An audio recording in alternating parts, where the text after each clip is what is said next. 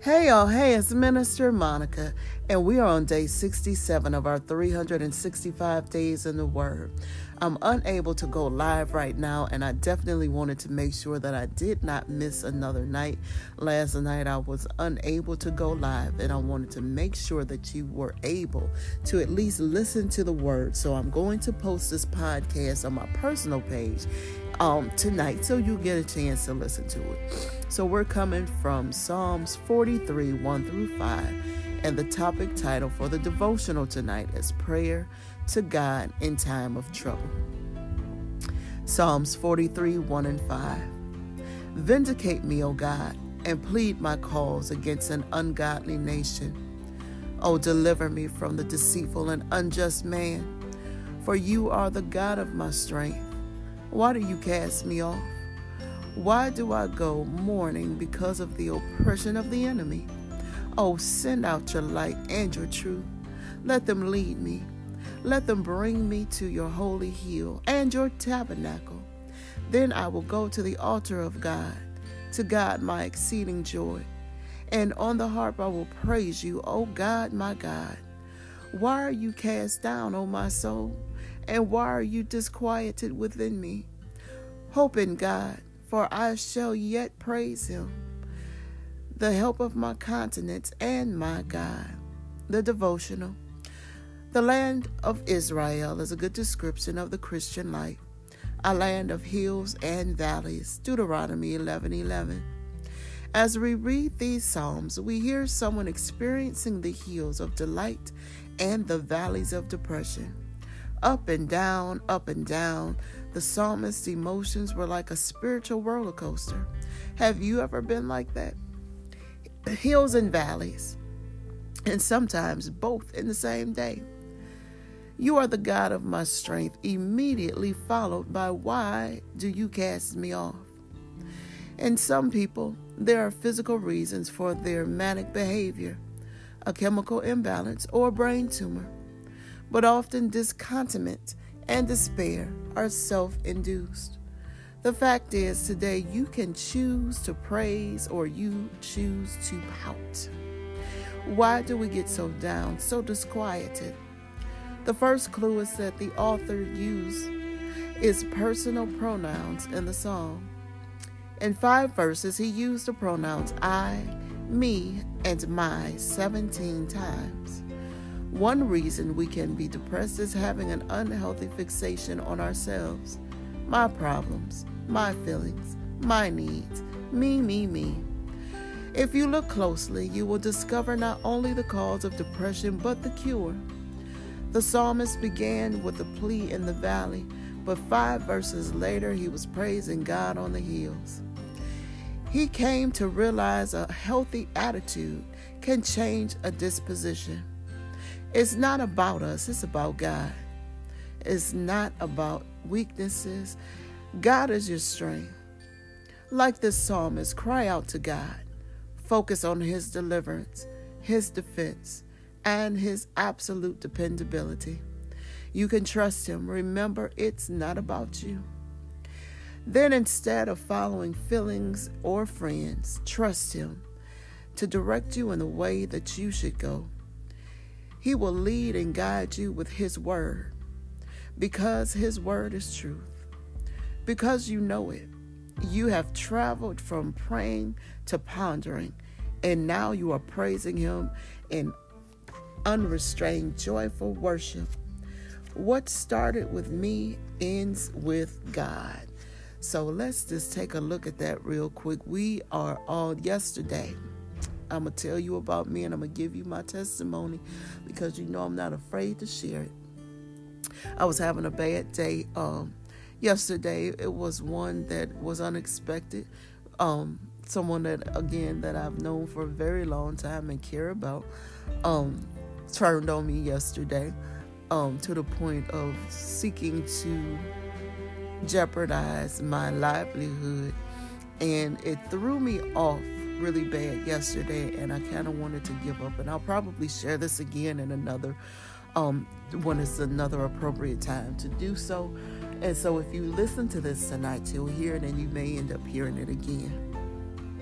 But I, I was so discouraged and I had I second guessed whether or not God actually called me out of that job and into my um, full time ministry. And I was really I was ready to give up on my business class. I was ready to give up on this um, news um, interview I'm doing to, um, tomorrow. I just because I was just like uh, I, I I just didn't want to yesterday, and I was really really hurt. Um, I don't know why it affected me as bad as it did, but it did. And I'm grateful that it did because at the end of it all, I could look back and really seek God's face to kind of look at how the I believe the Holy Spirit just really encouraged me to keep going forward and not to give up. And it was kind of like, you know, that, that battle of the flesh, that up and down, as David had experienced being depressed. And then, you know, God, well, why this and how come? And what's going on until you praise him at the end? Like god thank you. I may not understand but thank you because you are the god of the mountains. You are the god of the hills. There is the god of the valley. You are the lily of the valley. You know you start to praise god. And that's exactly where i was yesterday. And um a friend of a friend who i consider as a, a friend um was there to really, you know, assisting, encouraging me. And we need that. Sometimes we think that we're so strong that we don't need anybody to help us to get along or help us strengthen us. And that is a lie from the pit of hell because the Bible says that iron sharpens iron.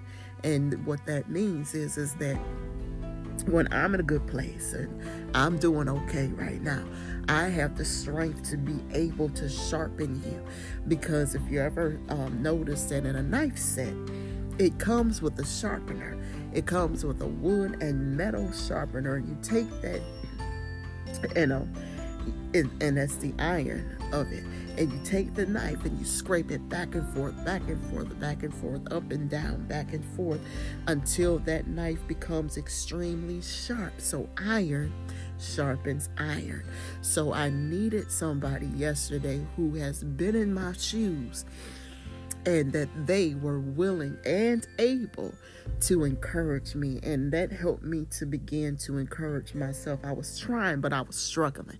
And so it took that that one individual to be willing and and desiring to sharpen iron and we have to be like that, saints of God, because we get to a point sometimes, and I mentioned it before, that we sometimes get so caught up in our daily routines, our daily everyday stuff, that we forget about other people. We literally forget about them. It's like out of sight, out of mind. Been in church with them 20 something years, and you ain't thought no more about them since this pandemic hit, and you ain't got to see them. Some of some, not all or whatnot. But what do you do? What what what do you do when you see somebody struggling? Even if it's somebody that you may not really know, but you have encountered them, are you willing to sharpen their iron? Iron sharpens iron. They may be having a low day, a valley experience, and you may be on the hilltop that day.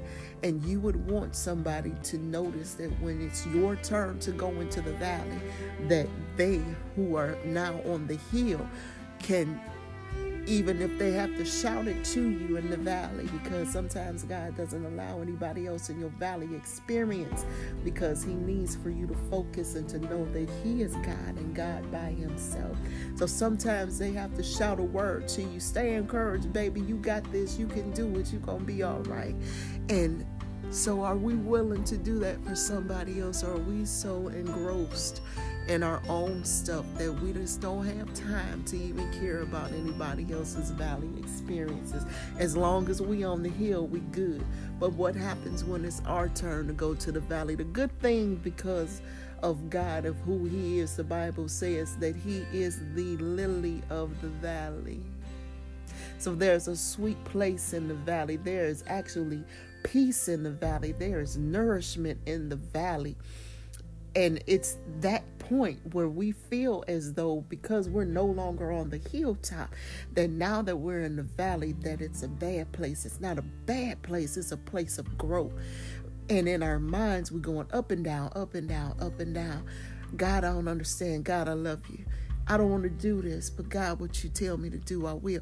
And that's not a, a, a double minded man. That's a real man. That's a real woman who's having real life situations. And it's okay to ask God. And it's okay to praise God in the same breath with the right motive in your heart, just like David did.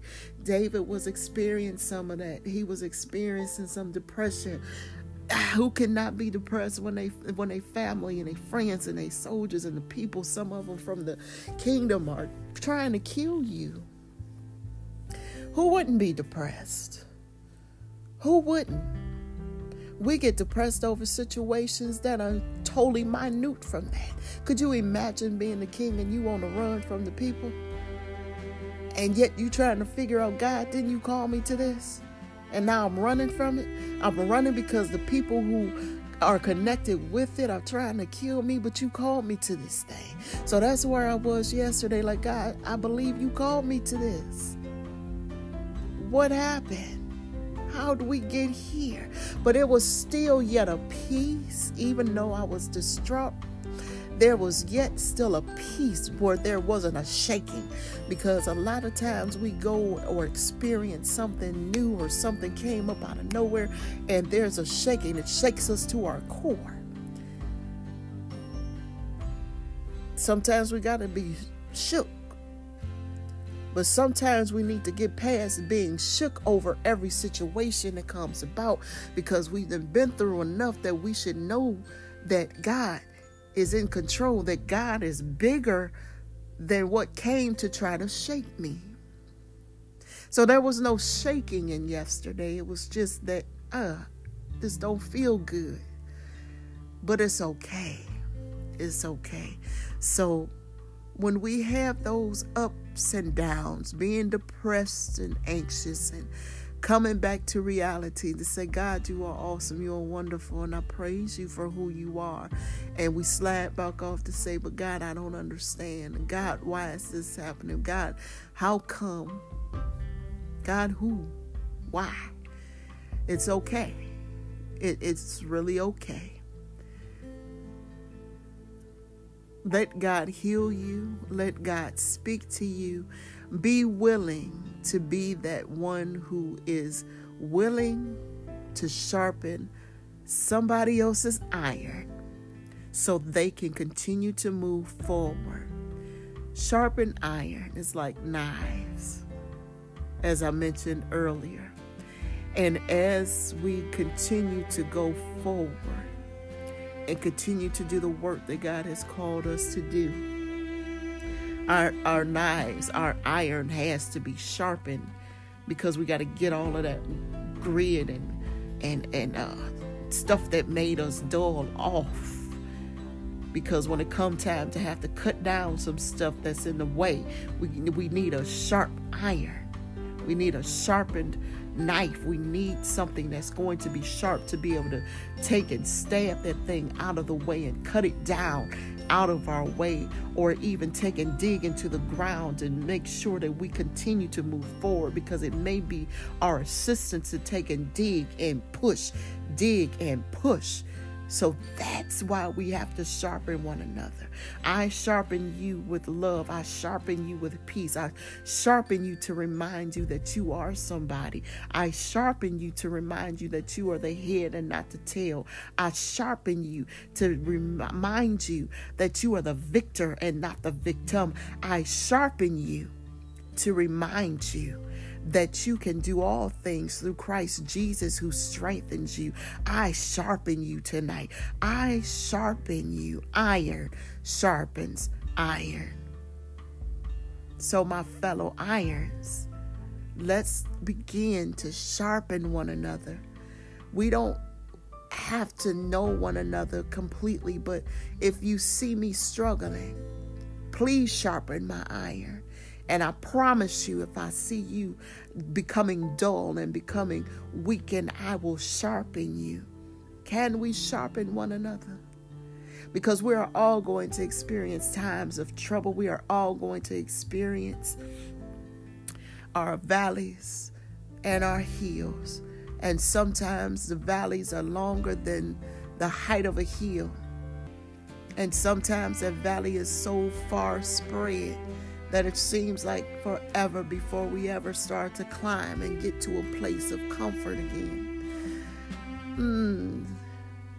Can you sharpen someone else's iron? And that's the question I leave for you on tonight. And I'll pose that same one if the Spirit of the Lord allows me to do that on Thursday. Because that's a question that really needs to be pondered about. about. Are you willing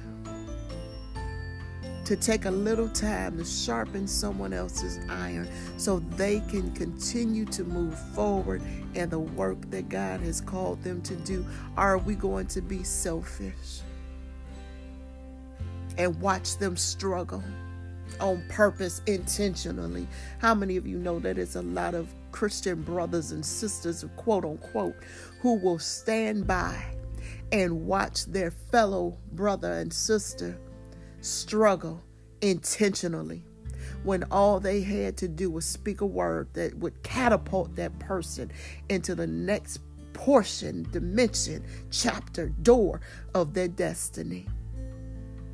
Some people get a joy out of watching others struggle and suffer for no reason, and then turn around and say, Oh, bless the Lord, oh my soul, and all that is within me, and I will worship you, but yet you intentionally desired to kill your brother and your sister with your mouth, with your attitude, with all of that, with your willingness to withhold your iron sharpener to sharpen them. So think about that tonight, y'all. Are you willing to sharpen someone else's iron?